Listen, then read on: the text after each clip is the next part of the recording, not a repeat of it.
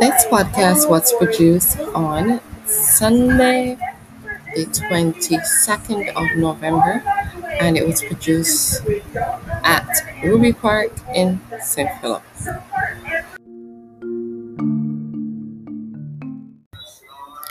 Hello, and I'm Lisa Holmes, a teacher at the Princess Margaret Secondary School. I teach English language and literature. This is a series of podcasts which seeks to examine in the first episode the importance of English language and in the second the importance of literacy.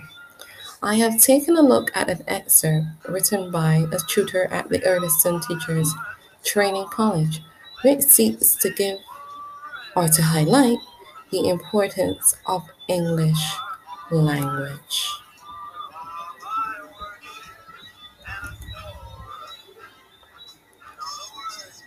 Have you ever wondered why English is taught in school? Have you ever wondered why the adults in your family always talk about doing well in English? Believe it or not, there is a very, very important reason why people make a fuss about you doing well in English. It has to do with its popularity and its importance in the world. English language is spoken by more people in the world than any other language. In fact, approximately 1 billion people are currently learning English in over 198 countries. It has been said that approximately 3 billion people around the world speak the language, including those learning it. English is therefore extremely important because people of different races, cultures, religions, and languages use it to communicate. As a result, English language is the most international language. It is the language of international news, education, politics, science, business, entertainment, sports, and medicine. You must therefore strive hard to excel in your English studies if you really want to reach your dream career. All jobs require a good knowledge of English language. In most instances, the more English language you know, the better the job you get. To perform better and better in English language, you need to be good at following rules because English language is made up of rules the set of rules in English language is called English grammar. Remember, if you follow the classroom rules, your behavior improves. Likewise, if you are able to follow the rules of English grammar, your English improves. This lesson was produced as part of a lesson on rules, where we sought to examine the linkage between being able to follow classroom rules and rules in school and that of following English language rules, commonly known as grammar. Now, we would have reiterated the importance to the students of how easy it would become if they were able to follow the rules in their classrooms basic rules as it pertains to the running of the class, whether it be the current COVID 19 protocols, whether it be rules which pertain to the use of their devices or eating and drinking in class. And once they find it relatively easy to follow these rules, then when it comes to English, everything will fall into place or should fall into place. We seek to teach students the importance of being able to articulate, to read, and to speak and communicate effectively using their native language. Yes, there's a time and place for dialect, and as they put it, Bajan.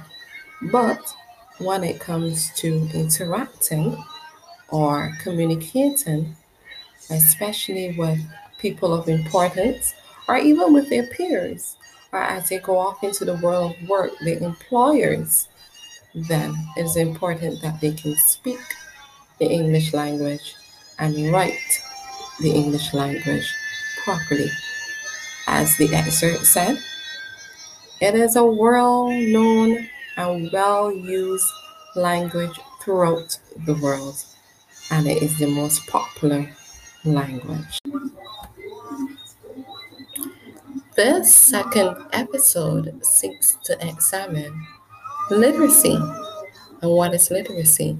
We first will have a look at the definition of literacy, and then I have done a short interview with Dr. Michael Yishu, and he's a lecturer at the University of Mona campus in Jamaica.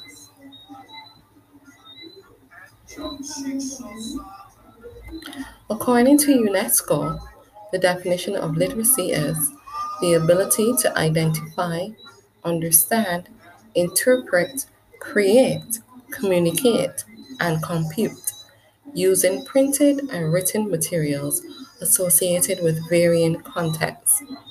Literacy involves a continuum of learning and enabling individuals to achieve their goals, to develop their knowledge and potential, and to participate fully in their community and wider society. So, what does that mean? Basically, literacy is the ability for a person to be able to understand things, communicate, and create, and they must be able to write as well. So, the basic foundation of literacy within our schools is to have students to be able to read. Read. We hear that all the time. And unfortunately, even though Barbados is supposed to be an island which boasts of a 99% literacy rate, across the schools in Barbados, and probably we can reflect more so on the newer secondary schools, there are a number of students who just trickle through the system and are unable to read. So, Dr. Yishu has a look at what literacy is. Before we go to his interview, I just want to state that in order for a person to be literate, you first have to have the desire to be able to read. And there are several things which can impact the ability of a child to read. They may have some type of disability or some type of learning challenge. And once this has been identified, then we can go from there.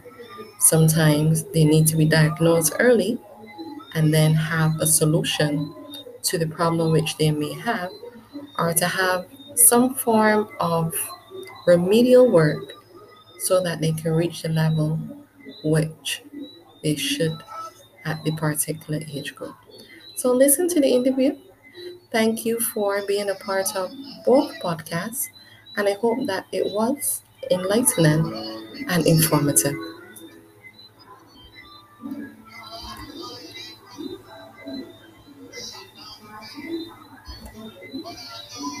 The typical rationale for the justification of literacy is utilitarian.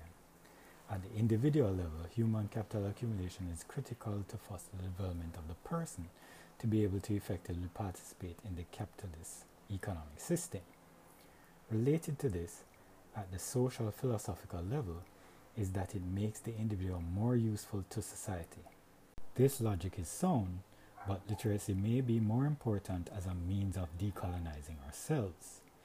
Decolonization, briefly, is the project of deconstructing European and US privilege and oppression. Specifically, the ideology, explicit and implicit, that supported colonialism and imperialism.